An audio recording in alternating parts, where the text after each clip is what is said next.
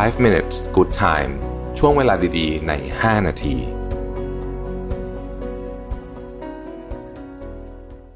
สวัสดีครับ 5 minutes นะครับ คุณอยู่กับโรบิทานุสาหะครับ วันนี้บทความจาก Alison Detmer นะฮะ ชื่อบทความชื่อว่า Your soul is fog because you ignore these five life lessons นะฮะ ก็คือว่า คล้ายๆกับจิตวิญญาณของคุณ หรือว่าตัวคุณเองเนี่ยมันดูแบบ หลงทางหรือว่าอยู่ในเมฆหมอกเนี่ยครับเห็นทางไม่ชัดเจนอะไรเงี้ยนะครับ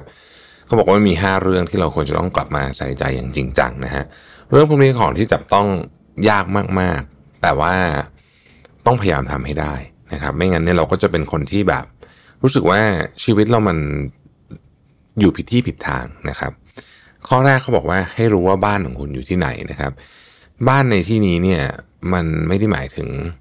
บ้านที่เป็นหลังๆนะฮะแต่หมายถึงว่าสิ่งที่คุณเป็นศูนย์กลางของชีวิตคุณอยู่ที่ไหน หัวใจของชีวิตคุณอยู่ที่ไหนนะครับเขาบอกว่าไอ้หมอกที่คุณหมูในชีวิตเราเนี่ยมันหนามากหลายครั้ง เพราะว่าเราไม่รู้ว่าจริง ๆ แล้วเนี่ย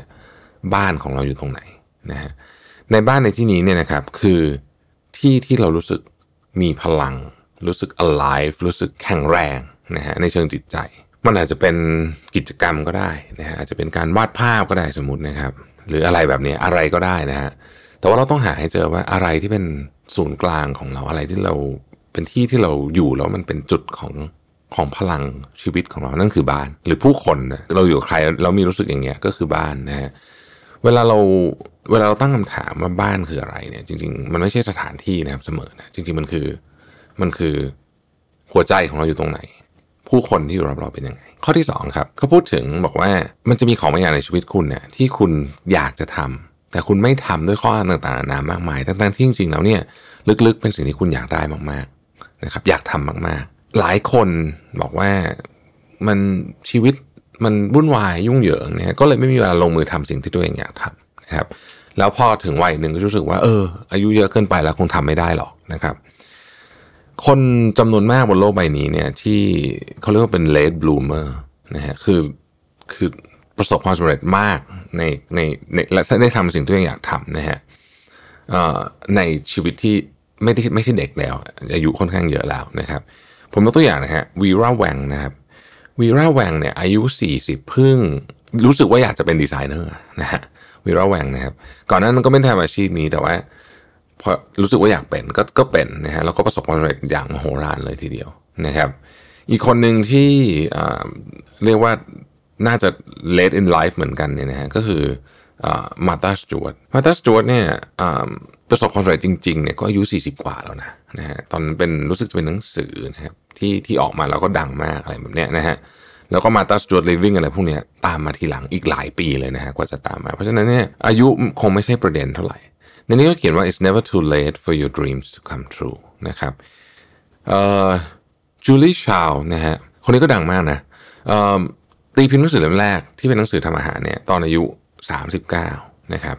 แต่ว่ากว่าจะดังจริงๆเนี่ยนะฮะจากรายการ The, The French Chef เนี่ยอายุ 51 เข้าไปแล้วนะครับ เพราะฉะนั้นการเริ่มสำคัญ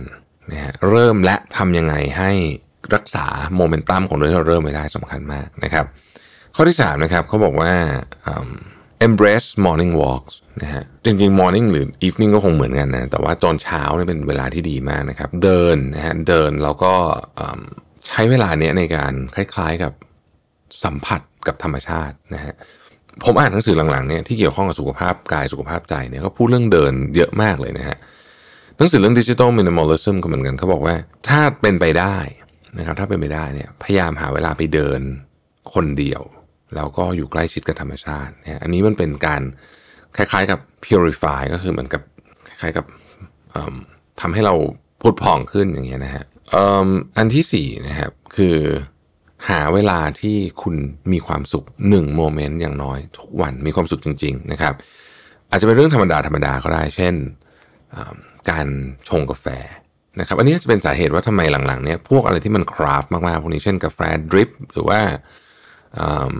แผ่นเสียงอะไรพวกนี้ที่มันใช้เวลาในการทำหรือชงชาที่เป็นแบบชงชาจริงจังเนี่ยนะฮะถึงฮิตผมว่านะครับเพราะว่ามันช่วยให้เรามีช่วงเวลาที่สงบแล้วก็แล้วก็มีความสุขอย่างน้อย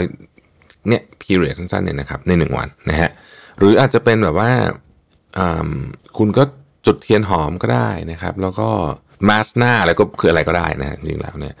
แต่ว่าการที่เรามีหนึ่งหนึ่งหนึ่งช่วงเวลาในหนึ่งวันที่ทำแบบนี้เนี่ยนะครับ มันดีต่อสุขภาพจิตของเรามาก เราเราต้องการอะไรแบบนี้มันเหมือนกับสิ่งที่เป็นการให้รางวัลตัวเองนิดๆทุกวันเขามีโค้ดอันหนึ่งในนี้ผมชอบเขาบอกว่า enjoy the little things in life because one day you look back and realize they were the big things นะฮะของเล็กๆที่คุณเห็นอะที่คุณทำในในชีวิตที่คุณอาจจะคิดว่าเล็กเนี่ย อมองกลับไปบางทีมันเป็นของใหญ่มากพอผ่านมาแล้วนะฮะยกตัวอย่างเช่น เวลากับลูกนะครับ เวลากับเล่นกับหมาอะไรแบบนี้นะฮะเป็นเหมือนดูเป็นของเล็กๆใช่ไหมในตอนนั้น แต่ว่าพอมองย้อนกลับไปมันกลายเป็นเรื่องที่ใหญ่มาก สุดท้ายเขาบอกว่า become a nurturer นะ nurturer คือคนที่ดูแลนะครับช่วยช่วย support นะฮะถ้าเกิดพูดถึงคนอื่นก็คือเราเป็น nurturer คนอื่นก็ได้ แต่เราต้องเป็น nurturer ให้กับตัวเองด้วยนะครับ เราต้อง ฟูมฟักตัวเองเป็นด้วยอ่านภาษาไทยได้ใช้คำว่าฟูมฟักนี่แหละนะครับดังนั้นเนี่ยเราจะต้องให้เวลาฟูมฟักทุกอย่างของเรานะฮะคุณซูซี่คาร์เวนเจอร์เนี่ยเคยกล่าวไว้ว่า a dream doesn't die because it has no truth it dies because you fail to nurture it นะความฝันไม่ได้ตายเพราะว่ามันทำไม่ได้นะ แต่มันตายเพราะว่าคุณไม่มีเวลาไปฟูมฟักความฝันนะเพราะฉะนั้นเมื่อคุณลงทุนในความฝันของคุณอะไรอย่างเงี้ยนะครับ จิตวิญญาณของคุณมันจะชัดเจนขึ้นมา คือทำในสิ่งที่เรารู้สึกว่ามันมีความหมายมีค่านะฮะแล้วเราก็จะรู้สึกไม่ว่างเปล่าอีกต่อไปนั่นเองขอบคุณที่ติดตาม 5 minutes นะครับ สวัสดีครับ 5 minutes good time ช่วงเวลาดีๆ ใน 5 นาที